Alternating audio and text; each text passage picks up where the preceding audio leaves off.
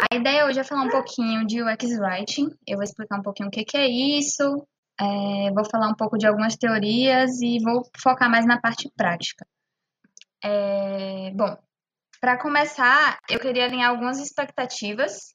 Eu ia fazer essa aula porque me cobraram algumas vezes. E eu ia fazer quando voltasse de um congresso de UX Writing que eu ia em São Paulo no início do mês, na Mergo, é, no Nubank, na verdade, mas promovido pela Mergo. Só que né, não funcionou. Não deu certo, adiaram o evento, mas eu resolvi manter o Sponge Lab porque tem coisas que dá para compartilhar. Mudei só um pouquinho do formato. eu vou seguir algumas referências aqui, que são essas que eu estou mostrando na tela. É, é uma área muito nova ainda, então ainda não tem muita bibliografia, muito material produzido, mas tem é, alguns, algumas coisas já sendo feitas.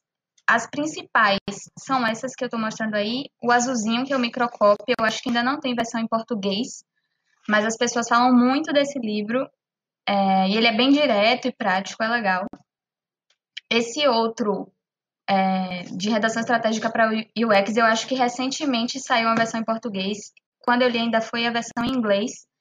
E eu vou me basear muito nele para essa apresentação. Eu não sei como ficaram os termos traduzidos na versão em português. Eu usei minha tradução livre aqui, então pode ter uma divergência aí, mas é, de modo geral eu acho que vai funcionar. Trouxe também essa outra indicação de Bruno Rodrigues, que é brasileiro, é um cara que é referência na área, ele é jornalista, trabalha há muito tempo com produção de conteúdo em produtos digitais, então primeiro na web, ele que fez a cartilha do EGOV, um monte de coisas. E agora é, ele estuda UX Writing, né? E esse livro foi produto de um mestrado que ele fez é, bem recentemente, eu acho que saiu ano passado, no início do ano, na UFRJ. É muito mais. É, é menos prático do que os outros, eu diria. É menos. É mais de análise e tudo, né? Já que foi produto de um estudo. E eu não trouxe muita coisa dele, mas é uma referência que vale a pena ter em mente. E uma outra coisa que eu queria indicar é um desafio que é Daily UX, Daily UX Writing Challenge, eu acho o nome, é, que é super legal. Durante 15 dias você recebe por e-mail uma proposta de um desafio que vem acompanhado de algumas diretrizes de estudo e tal, para poder você resolver problemas com UX Writing. É muito legal para estudar e para praticar. É, é bem massa. Eu devo admitir que eu só fiz metade. Mas eu pretendo fazer a outra metade algum dia na vida, assim que puder.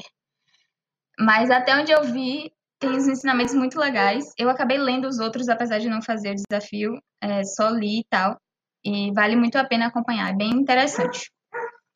É, como eu falei, a área é muito nova, sem autocobrança, exatamente. É, a área é muito nova e eu trouxe aqui algumas coisas que são meio regras gerais que está começando a virar consenso. Ainda não tem, tem muita coisa que ainda não é consenso. Eu faço parte de alguns grupos e as pessoas estão sempre discutindo coisas, então ainda não tem muita coisa consolidada. Mas são algumas regras gerais que dá para seguir para começar. Com um destaque que eu quero fazer é que, como diria Cris Lisboa, que é uma jornalista que dá um curso de escrita criativa, eu gosto bastante dela, né? Ela fala que a gente só conhece regra para saber onde elas quebram. Né? Como diria lá nosso valor de que foda-se o padrão, eu vou trazer regras aqui, mas a gente não tem que seguir necessariamente as regras, a gente pode questionar as regras. E, obviamente, a depender das especificidades de cada projeto, é, isso pode variar muito. Uma outra coisa que eu peguei de Cris é, para trazer para cá é que eu vou usar, vou tentar usar, na maioria das vezes, o usuário no feminino, usuária, no caso como ela fala, é só um jeito da gente perceber que qualquer mudança pequenininha, mesmo que seja pequenininha, é, pode mudar muita coisa. Bom, antes de entrar em UX Writing especificamente, é, eu quero sinalizar uma coisa que eu não, nunca tive, eu ocupei o cargo especificamente de UX Writer, né? Nunca tive essa função especificamente. Minha experiência maior é em Web Writing, que é o que eu fiz nos últimos cinco anos, mas é, Bruno Rodrigues costuma dizer não tem porquê. Estou sendo exposta aqui. É, Bruno Rodrigues costuma dizer que o Web Writing é meio que o pai do UX Writing. Então, tem muitas coisas semelhantes e foi assim que eu comecei a estudar UX Writing. É, eu cheguei a fazer uma pós-graduação em comunicação e design digital, onde eu estudei prototipagem, experiência do usuário, é, enfim, arquitetura da informação, justamente porque são áreas bem próximas, né, correlatas. Uh, e aí eu quero chamar também a atenção para aquela palavrinha que está ali embaixo, que é microcopy. Normalmente é um termo mais falado, eu acho, do que UX Writing, é percepção minha, assim. Foi por onde eu comecei a descobrir UX Writing. Mas, na verdade, microcopy é uma parte do UX Writing, né? É a parte que trata mais das palavras e frases na interface que estão mais ligadas a uma ação que o usuário tem que executar. Então, isso é só uma partezinha de todo o UX Writing. É, inclusive, essa imagem é bem legal, é desse livro de redação estratégica. Ela mostra uns conceitos, né, de, na verdade, uma, o ciclo de experiência do usuário, né? E onde é que está alguns tipos de conteúdo ao longo dessa experiência. Como eu falei, a parte de web writing e tal, que eu tinha mais experiência, tá mais nesse iníciozinho ali do ciclo, que não é bem início, porque não tem fim necessariamente, mas de atração e conversão, né? Ali artigos, postagens e etc. E conforme caminha, tem aqui outras coisas que faz mais parte do universo de vocês, de título, botão, tutorial, onboard, enfim. Mas é só uma, uma amostra de como as coisas estão muito próximas e por isso é, uma bebe muito da outra. Uh, e o que é que é UX Writing? UX Writing é o processo de criar as palavras na experiência da, usuária. Da usuária. Quando eu falar experiência aqui hoje, vocês podem entender como aplicativo, landing page, uh, site, enfim, as mais diversas experiências, tá? Às vezes eu vou dar um exemplo de tela, mas não necessariamente uma tela de aplicativo. Podem ser várias. Ou seja, título, botão, instrução, descrição, notificação, avisos, é, mensagens de erro, tudo isso é UX Writing. No, no livro de redação estratégica tem essa frase que eu acho muito legal. É, a tradução foi meio louca e livre. É, Precisamos de palavras não é o problema que resolvemos como escritores de UX, né? escritores de experiência do usuário. Nós comunicamos, convidamos a ação, inspiramos lealdade. Nossas equipes precisam saber que a escrita UX deve ser usada para resolver problemas. Nessa parte do livro ele fala, né, como muitas vezes as pessoas falam, ah, eu preciso de um textinho aqui, eu preciso de um texto bonitinho ali. E o UX Writing não é sobre ter um texto bonitinho, né? É sobre resolver problema, sobre fortalecer marca, sobre inspirar confiança e lealdade no usuário. E eu achei muito legal porque eu concordo muito com isso. É... A gente vai falar um pouco mais disso mais para frente, mas é muito como uma linguagem de programação. Você tem técnicas, tem códigos é, que regem a coisa e no fim das contas é um humano que vai compilar e não uma, né, um sistema. Bom, Sendo assim, não, já que não se trata só de palavras né, bonitas, ou, enfim, palavras para compor espaços vazios, o UX Writing tem um objetivo que é estratégico. O objetivo do UX, UX Writing é justamente atender dois grandes grupos de objetivos. Um que é da organização que está fornecendo aquela experiência, e a organização pode ser empresa, pode ser, não sei, ONG, qualquer coisa.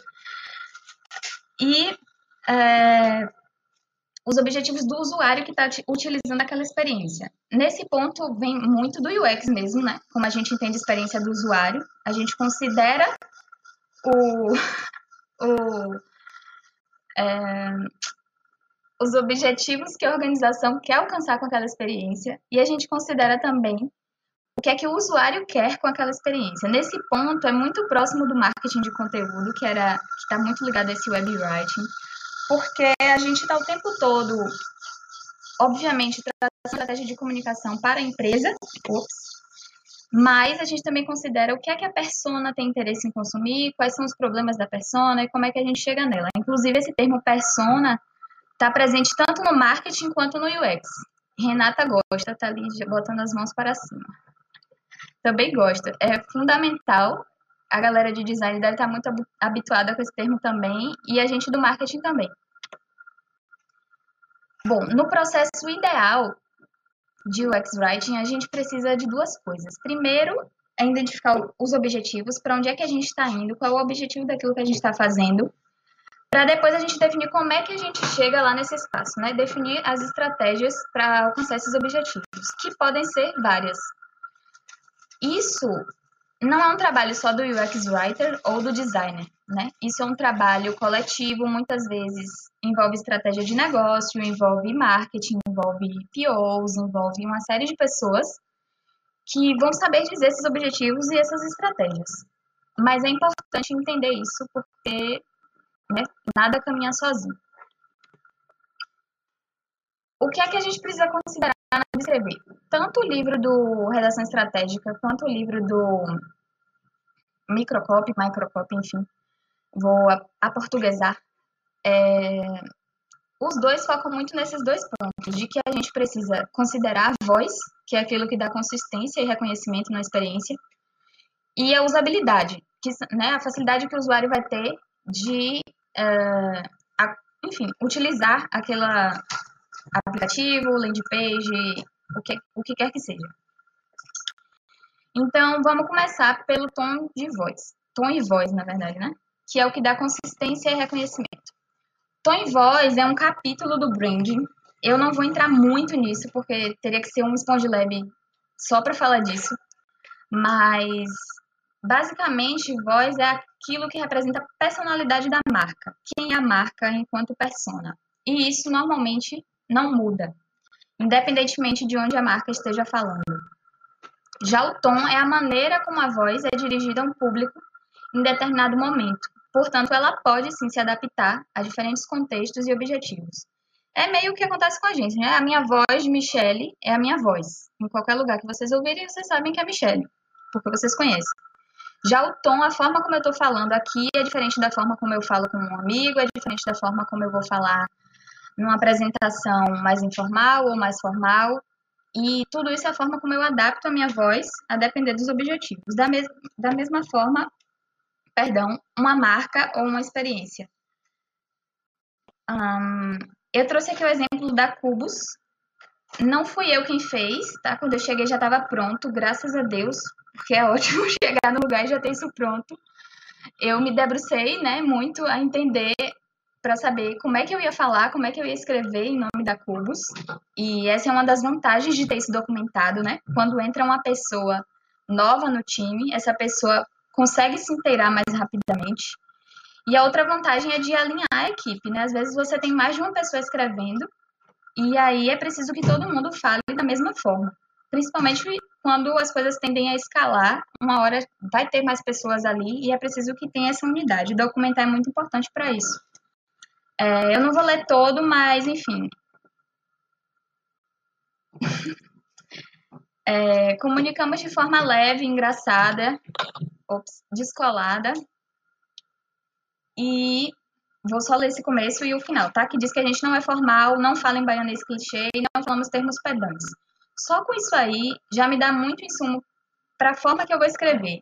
Por exemplo, Saber que a gente se comunica de forma leve não quer dizer que a gente não se comunique de forma séria ou, é, enfim, séria mesmo, né? Leve é diferente de ser sério. Por exemplo, isso significa que no momento que eu preciso fazer um comunicado mais sério, eu não vou ser tão formal, mas ainda assim eu posso ser leve e engraçada, sabe? Sem precisar necessariamente adotar termos pedantes específicos. Eu acho engraçado, porque pedante é um termo super pedante, mas, enfim. É, tem outras formas que a gente pode falar sem necessariamente ser formal. E, por exemplo, recentemente a gente teve uma. A gente viu uma newsletter, a gente tem a newsletter que a gente manda para o público externo toda semana. E aí a gente tava nesse meio de pandemia e tudo mais, e eu conversando com o Decão, falei, olha, eu seguir uma linha assim, assim, assado na newsletter, porque eu acho que faz sentido tá alinhado à nossa voz, né? De ser leve, empática e tal. Então, eu falar lá no e-mail como é que vai, espero que esteja bem tudo. É o tipo de coisa que esse tom de voz da Cubos me permite fazer. O que para mim foi ótimo no momento de, de, de pandemia, poder falar dessa forma mais empática e leve, apesar que, obviamente, esse é um momento fora do comum é meio difícil imaginar que é, esteja alguém que não esteja sendo empático na comunicação. Mas, enfim, só para dar um exemplo mesmo. Existem muitas formas de ter documentado isso. Esse exemplo é da, do livro de redação estratégica, né? E ele entra em vários critérios de que a voz dessa empresa que ele traz é eficiente, confiável e acessível. Ele traz em cada um desses tópicos como é ser uma voz eficiente, confiável e acessível. É muito detalhado, maravilhoso, existem milhares. Porém, a verdade é que no mundo ideal isso quase nunca existe documentado dessa forma tão detalhadinho. Então, como é que a gente faz para identificar o tom e a voz de uma marca quando a gente não tem isso? É, eu trouxe aqui umas perguntinhas que é de branding, né, do marketing mesmo, que normalmente a gente tem algumas opções. A primeira delas, fazer pesquisa, tanto interna com as pessoas da empresa, quanto externa. Nossa, o, o reflexo do meu óculos me incomoda tanto internamente, então, os colaboradores, os sócios, os, as pessoas que estão planejando aquilo enquanto negócio, quanto com as pessoas que são os usuários. Nessa parte, uma parceria com quem gosta de pesquisa, cadê Pedro? É, é muito legal, porque você precisa conhecer mesmo as palavras que o usuário usa com mais frequência, as palavras que o usuário não usa, não reconhece. Tem todo um trabalho de pesquisa para isso, ajuda muito. É, nessa pergunta, nessa parte, é, é, fundamental que você identifique pontos que aparecem com frequência. Então, quais são aquelas palavras que mais usa? Como é que normalmente ele fala? E outra coisa que é importante é alinhar com os objetivos de comunicação e negócio, que é muito, está muito ligado à pesquisa interna, né? O que é que a gente quer mostrar enquanto marca, quem é que a gente quer ser é, enquanto empresa, isso também precisa aparecer.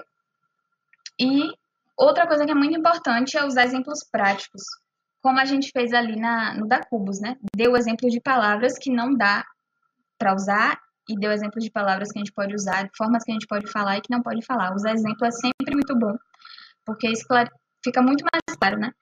Fica muito mais compreensível. E, enfim.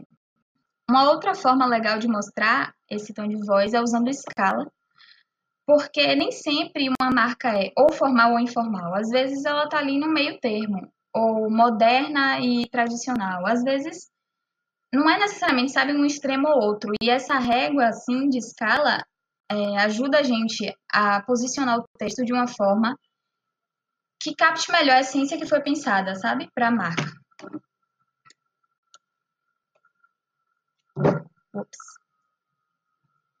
Hum.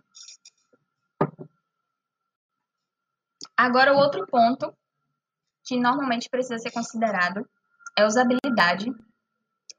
E aí, a galera de design pode trazer algumas coisas do design para cá que funcionam. Eu vou trazer aqui alguns exemplos que são focados em conteúdo. É, primeiro, existem algumas heurísticas. A galera de design aí, eu tinha uma professora de prototipação que ela adorava as heurísticas. E, enfim, as heurísticas são regras gerais de orientação que a gente pode tomar como um ponto de partida para começar a produzir o conteúdo. Como eu falei no começo, é, esses padrões têm que ser sempre considerados com cautela, porque existem as especificidades de cada projeto, de cada usuário, de cada tipo de de situação, mas elas dão uma boa orientação de coisas básicas que a gente precisa seguir e, assim, bem prático mesmo do que a gente precisa avaliar na hora de ver o texto, seja ele estando já pronto ou seja na hora de construir. É, a primeira heurística é acessibilidade, né? O texto precisa ser acessível.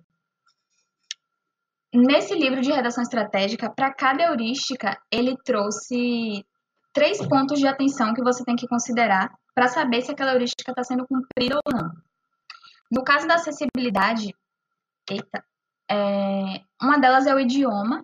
É, quem já fez a, a, capacitação de comunicação sabe que eu e Ju falamos disso, né? É fundamental que a gente se preocupe em usar palavras do idioma que o usuário usa.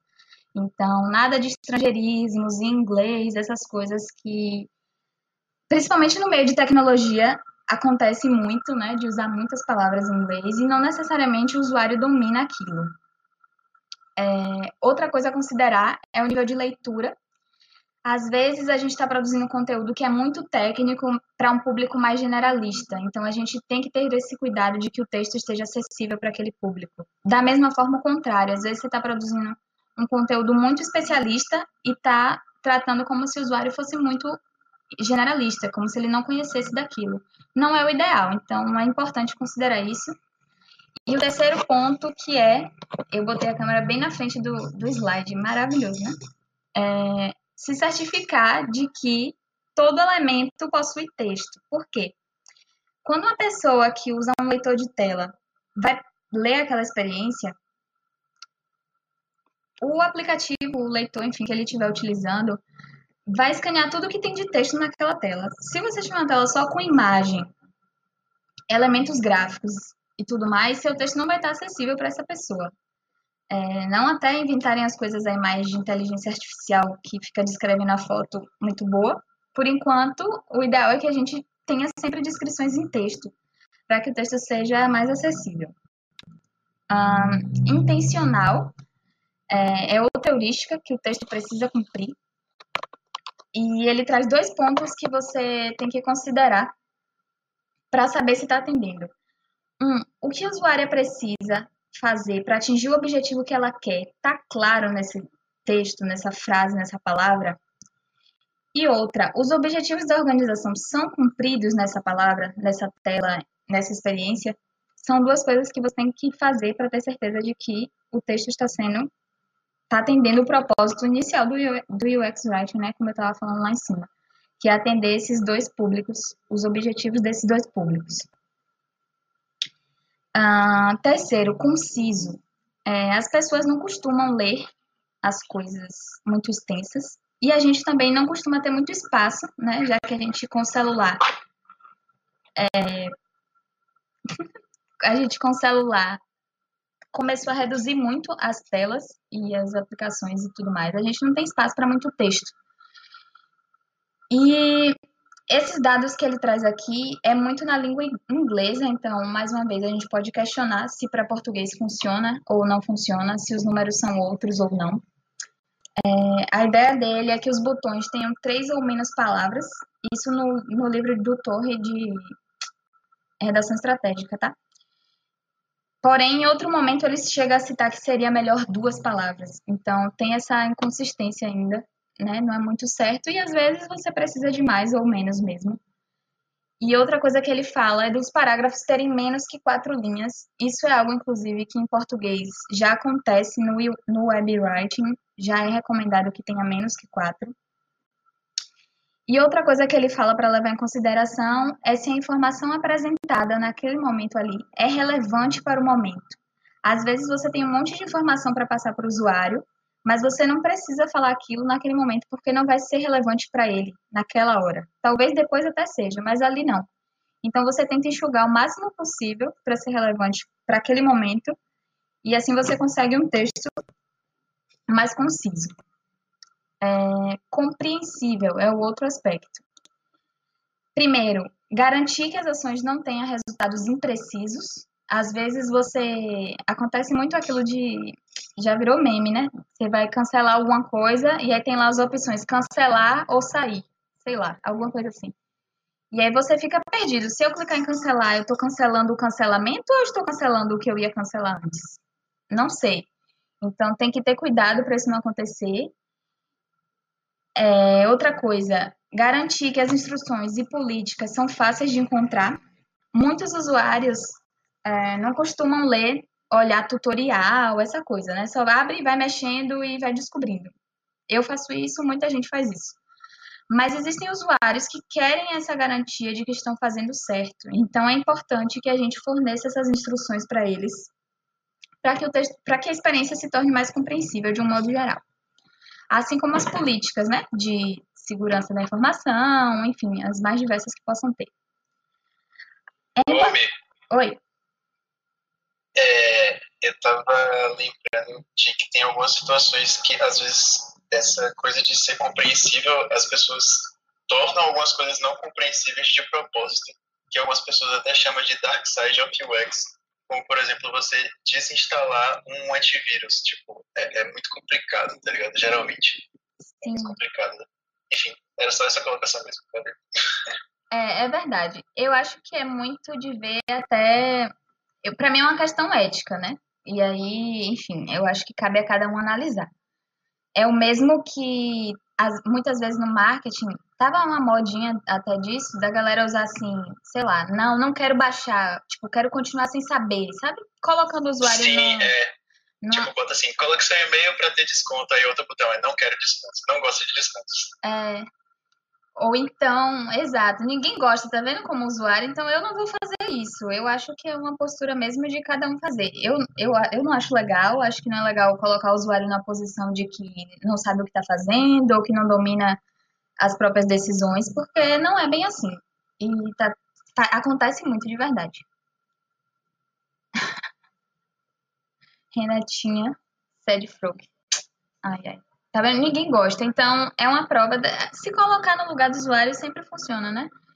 Se ninguém gosta disso, por que, que eu vou fazer isso? E nesse aspecto que Matheus falou, é uma questão ética mesmo. Eu, eu não acho legal. Mas acontece com frequência. Hum, mensagens de erro. É importante garantir que as mensagens de erro ajudem a usuária a seguir na experiência ou deixe claro que ela não pode e como é que ela sai dali. Então, nada de dizer erro 404, porque isso não diz nada para a maioria das pessoas. É, tem que comunicar. A gente vai daqui a pouco entrar em alguns padrões, e aí vou entrar no padrão lá do erro, e aí a gente vai ver algumas coisas que dá para fazer. É, e uma outra dica que é do mesmo termo que você usar em um momento com um nome, você mantém esse nome em toda a experiência. Então, se por acaso você quer chamar alguma coisa lá no começo de marcador, toda vez que essa coisa aparecer, ela tem que ser marcador. E não pode ter outra coisa chamada marcador ali, porque isso atrapalha a compreensão. Ah, conversacional é outra característica. Essa aqui é uma característica que faz com que o usuário, a usuária, sinta que não está que tá interagindo, na verdade, com um humano e não com uma máquina. É, como é que a gente faz isso? Primeiro, garantindo que as palavras, as frases, as ideias que a gente use são familiares para a pessoa que está usando. E depois, garantindo que as instruções. Depois não, né? E também garantindo que as instruções possuam uma ordem lógica. É, você não pede. É muito conversacional porque tem a ver mesmo com a forma como a gente conversa, né? Se você pede, por exemplo, para uma pessoa ativar a localização, você diz, vá lá nas configurações e ative a notificação. Então, tem uma ordem lógica onde, na qual as coisas acontecem e é importante que isso também esteja presente no UX Writing. Bom, eu trouxe agora alguns padrões que as pessoas costumam gostar, mas é o que eu falei. O campo é muito novo, padrões muito questionáveis. Padrões sempre podem ser questionados, independentemente do campo ser novo ou não. E é isso. Eu vou trazer aqui algumas dicas, mas a gente pode adaptar no dia a dia para cada situação que a gente tiver.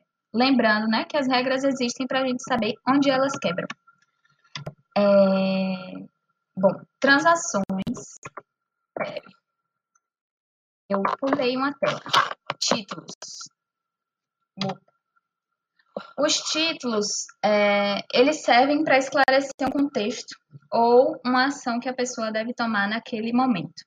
Às vezes aparece também como o nome da marca ou do conteúdo, no caso de um blog, por exemplo. É, então varia muito, assim, na real. Mas tem duas dicas que eu achei legal de trazer, que funcionam muito para aplicativo nos exemplos que ele traz no livro, mas que não necessariamente precisa ser só aplicativo. O, a primeira é, quando você tem uma tela com muitas ações distintas que a pessoa pode fazer naquela tela, o ideal é que o seu título indique a que categoria de ações aquelas, é, aquela tela se, se dirige, né? Por exemplo, é, não sei, transações. Pode ser pagamento, pode ser transferência, podem ser as mais diversas transações possíveis. Mas se eu coloco um título transações, a usuária sabe que ali ela vai encontrar saque, por exemplo, se eu estiver querendo sacar, ou transferência. É uma forma de sinalizar, né, que a pessoa está no lugar certo, que ela vai encontrar ali o que ela está procurando. Já se você tem uma única ação que é possível de fazer naquela tela, o ideal é que você descreva no título essa ação. E preferencialmente com o verbo imperativo, né? Segundo o autor sugere, como eu falei, a gente pode questionar isso. Não são regras, é, enfim, imutáveis. É, um exemplo desse de unificação, imagine uma tela onde você vai pagar uma conta. O título pode ser Pague a conta e o botão pode ser Pagar a conta. Porque é importante para criar consistência que o botão e o título estejam alinhados. É, eu falo isso na próxima tela de botões. Os botões normalmente são usados para avançar numa experiência ou para realizar alguma ação. E aí, o Torrey fala uma coisa muito legal, de que os botões e links é, são a forma da usuária falar com a experiência. Normalmente, a experiência está o tempo todo falando ali, vários textos, conteúdos e etc. E na hora que a pessoa né, coloca um input dela para lá, é, é meio que a resposta dela, é a parte dela na conversa. O ideal, nesse ponto, ele traz né, de que o botão deveria ter uma ou duas palavras, como eu disse, outros recomendam até três, enfim, isso é muito questionável ainda. Sugere também uma outra boa prática de que a ordem dos botões, na hora de colocar esses botões na tela, a ação mais comum ou aquela que deve acontecer primeiro precisa vir primeiro. Então, se você tem uma transação de pagamento, é, alterar a forma de pagamento tem que vir antes do botão de pagar, porque eu não vou ter como pagar e depois mudar a forma de pagamento. É, assim como a ação mais comum, por exemplo, na hora de fazer um login, não vem mudar a senha primeiro, porque não é o mais comum ali naquela, nem é o mais esperado, né? Na hora de, uma tela de login. Um, a mesma coisa que eu tinha falado antes, né, em relação à acessibilidade, na hora de considerar ícones, é importante lembrar disso, de, de palavras, de usar palavras, não só por causa de leitores de tela, mas às vezes porque o usuário não necessariamente conhece aqueles símbolos que você está usando. Eu lembro de uma vez que lá na UFBA a gente tinha um grupo, eu participei, fui monitora de uma turma de crianças que a gente dava aula, e aí tinha uma turma que era de idosos. A gente trocava muita ideia e tudo. E na de idosos, viram, por exemplo, que o símbolo de, sei lá, X para fechar, que pra gente que cresce no meio digital é muito óbvio, para eles não era. Então foi toda uma alfabetização em relação aos ícones para que ficasse mais claro. É, assim como o disquete, né, de salvar. Muitas pessoas não conheceram o computador, a internet e já chegaram no celular. Não faz sentido o disquete. Me? Diga. Me? Diga. É, Laís, inclusive o X, é, dentro de um contexto mais anterior de prova, é você marcar a, a questão que você quer, né? Tipo, ABCD, você marca um X em cima da resposta correta. Uhum. Então, é, um, é antagônico para quem vem dessa visão, né? Exatamente. Por isso precisa ter muito cuidado, porque pode ter interpretações das mais diversas possíveis, né? É, como eu falei, dá para alinhar com o título, naquele exemplo que eu dei, né, de pagar a conta e pague a conta, porque isso dá consistência, reforça a compreensão, a pessoa entende o que ela está fazendo ali. É, e uma outra dica que vem do livro do Microcopy, que vale muito para além de page, é nos botões você ter o cuidado de demonstrar o valor e a relevância do que você está oferecendo. Isso aumenta as taxas de conversão. É, é difícil, é bastante difícil, mas às vezes é também teste Renata que gosta também de teste, às vezes você vai testar mais de uma vez, milhares de opções, até funcionar uma que dê mais resultado. Uh, estrelinha para favoritar, sim, também é outra que é muito difícil, tipo, não faz sentido, né? Que pra gente parece muito óbvio. Todo ícone, se você for olhar, pode ter esses problemas. Eu estou morrendo de calor. Peraí.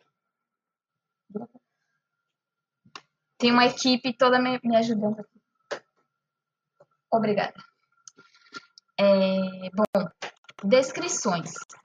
As descrições têm como função ajudar o usuário ou usuária a avançar numa experiência. Frequentemente, elas são ignoradas. É, e tá tudo bem. As pessoas pode surgir esse questionamento: ah, você não se importa que ninguém vai ler, ou quando eu falo que ninguém vai ler, eu mesmo falo isso direto. É, é, porque a menos que você trabalhe com texto, você não vai ler. E às vezes você trabalha com texto e também não lê, porque eu não leio tudo. Mas o objetivo é, do UX não é ser lido, né? Aí é o objetivo da literatura, de outras formas de texto. O objetivo aqui é que o usuário complete a ação dele. E às vezes, é, para ajudar a avançar nessa experiência, a gente precisa da descrição. Quando a gente precisa, o ideal é que ela seja o mais breve e o mais compreensível possível. Então, usar poucas palavras, separar as ideias em frases. E uma dica muito legal que tem nesse livro de redação estratégica é de evitar asteriscos. Por quê? Eles dão uma quebra de confiança, né? Você sente que tem algo ali escondido, o usuário sente que tem algo ali escondido que a organização não quer falar para ele. Então, o ideal é que você arrume alguma forma de botar uma pequena frase ali, um disclaimerzinho explicando, nem que tenha um link para se a pessoa quiser ler mais, ela leia, sabe? Ser o mais transparente possível é sempre ideal para ganhar mais confiança com o usuário. Ah, estados vazios. Eu deixei algumas coisas em inglês, apesar da recomendação de não usar estrangeirismo, mas é porque são termos mais falados e mais comuns. E aí eu achei que faria sentido manter. É, o objetivo do estado vazio é dizer que uma tela não está errada. Por exemplo, talvez uma, uma tela apareça em branco porque você ainda não salvou fotos. Então, se a pessoa se depara com aquela tela em branco, ela vai achar que alguma coisa errada aconteceu. Você precisa passar uma informação para aquela pessoa dizendo como é, por que, que aquilo ali está vazio, né? Como é que ela pode mudar isso. Então, uma é o objetivo de mover o usuário adiante na experiência. É, sei lá, se você tem um objetivo que a pessoa precisa salvar é, fotos. Um exemplo, Instagram. O objetivo do Instagram, entre outros, é que as pessoas postem fotos. Se você nunca publicou nada, você entra lá e vai ter lá uma seu perfil vazio e dizendo né, uma mensagenzinha de como é que você vai publicar. Mover o usuário adiante na experiência que a gente espera que ele, é, que ele siga, né? E outra é justamente isso, informar como é que, ele, como é que ele faz para preencher. Não basta dizer, ah, isso aqui tá vazio porque você não salvou foto. Tá, e como é que eu faço? Então, salve suas fotos preferidas aqui, clicando em salvar, enfim, não sei. Dá o caminho das pedras para o usuário fazer isso. Marcadores. O objetivo dos marcadores é facilitar a compreensão, é minimizar o esforço de é, que, é, que precisa mesmo para entender do que é que se trata aquela tela. Normalmente é, são usados para indicar seção ou categoria. A gente tem um grupo de informações, por exemplo, informações pessoais. E aí vem nome, e-mail, telefone, é, enfim, endereço, aí vem rua, CEP e outras coisas. É, funciona nisso para agrupar e aumenta a compreensão da experiência. Qual a diferença dos marcadores para descrição? É o tamanho. Os marcadores normalmente têm uma palavra, duas palavras, três, poucas palavras. E o propósito também. Enquanto lá é mover o usuário adiante, né? Dar um, empurra, um empurrãozinho que falta para ele continuar. Aqui é, na verdade, facilitar a compreensão. Controles. Os controles são aqueles sliders, checkbox, etc. Normalmente muito usados para personalizar coisas, né? Receber ou não receber notificações. Compartilhar ou não compartilhar minha localização. É importante que ele tenha um nome dizendo, né, obviamente, do que é que se trata aquela personalização, então, notificações, enfim. E outra coisa muito importante é que a gente pense no informar o usuário o estado, né, se está ligado ou desligado. No caso do checkbox, é muito mais óbvio, porque marcado normalmente quer dizer ativo, desmarcado quer dizer inativo. Porém, já vi muitas experiências que são confusas, você não sabe se está ligando ou desligando, e é muito ruim, porque prejudica demais a experiência. Uma opção, inclusive, que alguns adotam é colocar mesmo uma mensagem em texto, né? Para ligado e desligado. Ainda que seja um slider, quando a pessoa clica, tem escrito ligado, ou clica de novo e tem escrito desligado. Ah, bom, os inputs de texto é, são aquilo que ajuda o usuário a inserir a informação correta. Eu também acho muito confuso. Várias vezes eu fico sem entender. Renatinha comentou aí, eu também concordo. É... É, com essa relação de alguns sites, Diga, diga. Tem uma coisa que me incomoda muito, que às vezes utilizam esses switches mesmo, que é tipo um interruptorzinho, é, para dois valores, tipo assim, é, organizado e não organizado. Quando na verdade o switch ele foi feito para. Não, na verdade não, deu um exemplo. Deixa eu ver. azul ou vermelho. Sendo que, na verdade, aquele switch não é para isso. O switch é para azul sim ou não, sabe? E aí isso acaba confundindo muitas coisas. Tipo, ele mostra o estado de ligado e desligado. Não mostra alternância entre dois valores diferentes. É sim ou não. Aí isso às vezes me deixa passando. Exato. E isso atrapalha, né? Porque às vezes você tá numa experiência que usa de um jeito e aí outra usa de outro. Aí você fica sem saber. E atrapalha a compreensão. É... Bom. Os marcadores. Não.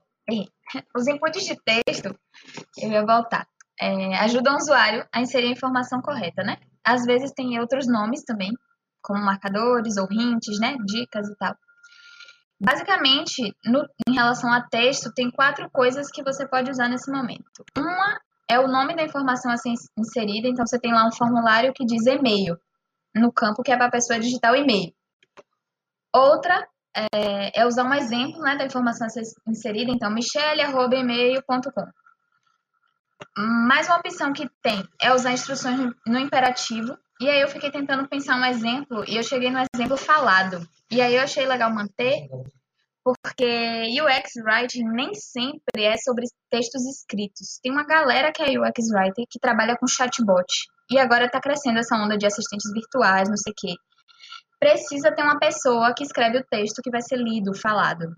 Então, eu trouxe um exemplo de imperativo que é no falado. Clássico, todo mundo conhece, né? Diga seu nome e a cidade de onde está falando. Então, é imperativo e orienta o que, que a pessoa precisa inserir de informação. Nesse caso, falando, né? E outra opção que tem é de usar orientação sobre como a pessoa deve fazer, como ela deve inserir aquela informação. Por exemplo, CPF. Existem milhares de formas de digitar. Às vezes é com traços, às vezes sem traços. Então você pode orientar como é que o usuário faz naquele momento, sem pontos e sem traços, ou com pontos e traços. É, Renatinha comentou aí. Eu lembro que o iFood usava a Rua dos Alfeneiros 4 como, como exemplo de endereço. É o endereço de Harry Potter. Obrigada por explicar no parêntese porque eu não eu já assisti tudo, mas eu não consigo lembrar de todas as referências. Nesse momento o Rodrigo me olha com a cara muito chateada, porque ele é fã de Harry Potter, mas gente, eu não consigo. É muito filme. É...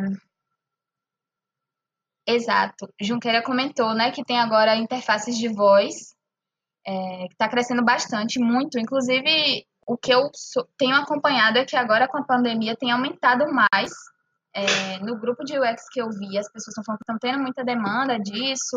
Eu percebi que eu em casa tenho falado mais é, com o celular e com a televisão. Não sei se é porque eu fico sozinha e eu começo a falar com as coisas, talvez seja, mas realmente tem crescido bastante. Um, textos transacionais normalmente são os textos que confirmam que uma ação está acontecendo. Né? Às vezes a pessoa enviou uma foto e aí você precisa sinalizar que aquela foto está sendo carregada. É, nesse caso, é ideal que a gente use gerúndio. Quem já fez a capacitação de comunicação sabe que eu falo, não use gerúndio nunca. Mentira, eu não falo isso. Eu digo quase nunca. Nesse caso aqui, a gente pode usar o gerúndio, está liberado. É, mensagens de confirmação, por outro lado, são aquelas que garantem que a ação já foi completa. E a gente deve usar, obviamente, o verbo no passado, né? O pagamento foi atualizado a transação foi concluída. Enfim, tem milhares de exemplos. As notificações.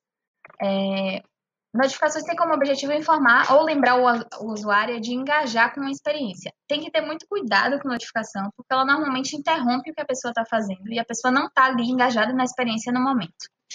É, as notificações podem ser temporárias, como aquelas do iFood que aparecem e depois saem, ou persistentes. Às vezes, um aplicativo que você usa, ele fica ali é, sinalizando alguma coisa o tempo todo, ou mesmo notificações dentro de uma experiência que são persistentes, não sei. A gente vai atualizar o sistema nesse final de semana. Aí fica aqui em cima no meu navegador, porque eu estou usando um sistema que vai ser atualizado. O que eles, o que recomenda, né, desse livro de redação estratégica, que você considere que a notificação tem duas partes. Uma que é o título com o verbo de, da ação que a pessoa precisa resolver. Então, é, não sei, pegue esse cupom. E aí a gente, aqui a gente pode muito questionar o padrão, né? Vamos, vamos chegar nesse ponto daqui a pouco. Mas, além do título, tem que ter uma descrição É ideal que a descrição não seja essencial para a informação, porque, como eu falei, as pessoas normalmente não leem, mas que ela seja uma informação interessante, talvez para né, fazer o usuário engajar, caso o título por si só não seja suficiente. Notificação virou uma coisa recentemente que, não sei, as pessoas estão experimentando muito e todo dia a gente vê as coisas mais diversas engraçadas, positivas e negativas. É... E é muito questionável, né? Milhares de notificações não seguem esse formato de título e descrição. É... Então, quebrar aqui das formas mais diversas, desde que alinhada com o tom de voz da marca, né? Super funciona. Luna, o que você acha da chuva de notificações do iFood a longo prazo? Eu acho que é uma experiência ruim. Eu também acho. Assim, sinceramente, eu nem leio todas as notificações do iFood. Tem uma galera que é viciada em acompanhar a notificação do iFood. Eu não sou essa pessoa. Às vezes eu vejo, mas às vezes chega um monte de notificação em horas que eu tô ocupada. Então, eu não vejo. Junqueira disse que antes era mais legal. É. Quando surgiu, se destacou, né? Porque não tinha muito outros desses. E aí agora fica mais difícil fazer novo e tal. Eu acho que tem esse problema. Olha, temos já uma amostra de várias pessoas irritadas. Então, mas é, é questionável mesmo. Se eles continuam fazendo, eu imagino que eles tenham um, estejam acompanhando isso, até onde está valendo a pena ou se só está frustrando o usuário. Eu espero que eles acompanhem isso e espero ver movimentações nesse sentido. É verdade. Antes tinha horários, agora parece que toda hora aparece um cupom, né? É, bom, erros. Erros acontecem né, quando o usuário não consegue chegar numa ação que ele desejava. Então, tem duas opções. Ou a gente ajuda o usuário a seguir em frente, ou diz que, como eu falei antes, né? Não dá para seguir em frente, como é que ele pode voltar? Existem milhares de tipos de mensagem de erro. Eu não trouxe aqui porque já estou estourando o tempo, imagina se eu trouxesse. Mas duas coisas que são muito importantes. Primeiro, você deve explicar como corrigir o problema. Em primeiro lugar, é isso. Se, por exemplo, o cartão expirou, a primeira coisa que você diz é atualize seu cartão. E aí a gente pode usar o título imperativo como a gente estava falando antes. Depois você pode dizer, ah, o pagamento não foi processado porque tal, tal, tal. É, outro exemplo, sei lá, a internet caiu. Então, primeiro você desconecte a internet, depois você explica para que que precisa, não sei, para comprar o seu ticket você precisa estar conectado à internet. Depois você explica. Porque o ideal é que o erro diga logo de imediato ao usuário como é que ele pode resolver aquele problema e sair dali daquele, daquela situação de impasse. Recapitulando, e vale muito para a edição do texto, coisas que você precisa ter em mente, né? seja na hora de editar, seja na hora de criar o texto. Verificar se atende aos objetivos, tanto da organização quanto do usuário. Esse texto, com esse texto, eu ajudo o usuário a atingir o que ele quer, o que é que ele quer nessa tela, e eu ajudo a empresa a alcançar também o que ela deseja. Uh, esse texto é conciso, é pequeno, tem poucas palavras, né? E é coerente. É conversacional, não parece que a pessoa está falando com um robô, mas que está falando com outra pessoa. Ele é claro, compreensível, usa palavras que o usuário né, costuma utilizar, conhece e tal, que é muito aquilo que eu estava falando aqui antes, da tabelinha. E uma dica que vem desse redação estratégica é que você faça essa edição dentro do design já da tela pronta, porque o texto, assim como os outros elementos do design, não funcionam sozinho, né? às vezes, é, com apoio de outros elementos e outras coisas, muda a compreensão, ou, enfim, muda a experiência como um todo. E é importante ver isso casado, a tela com, é, com o texto. E aqui um exemplo né, que ele traz de processo de edição. Primeiro, você garante que atinge os propósitos, é o principal, e talvez você tenha que usar mais palavras para isso inicialmente. Depois você corta para poder deixar conciso. E tentando manter ali é, aquele significado e tudo mais. Terceiro, garantir que é conversacional, que não parece um robô falando. E por último, que está compreensível, né? Que as palavras vão ser reconhecidas imediatamente. Não necessariamente essas etapas precisam acontecer assim, certinhas. Às vezes acontecem de uma, de uma vez, né? Pensando assim, parece que você vai levar uma semana para fazer. Não precisa ser. É só mesmo ter, levar em consideração esses pontos na hora de fazer. E é isso. Isso não é tudo. Pessoal. Tem vários outros detalhes sobre edição, sobre mensuramento, pesquisa. Esses livros cobrem alguns desses pontos para quem tem interesse. É, eu não podia trazer tudo aqui, porque senão ia ficar duas horas falando. Mas o objetivo era trazer dicas mais práticas mesmo de construção. Eu espero que eu tenha conseguido. E é isso, acho que a gente pode conversar, discutir, porque nada está escrito em pedra e a gente agora conhece as regras para ver onde é que elas quebram, onde elas funcionam e não funcionam. Obrigada!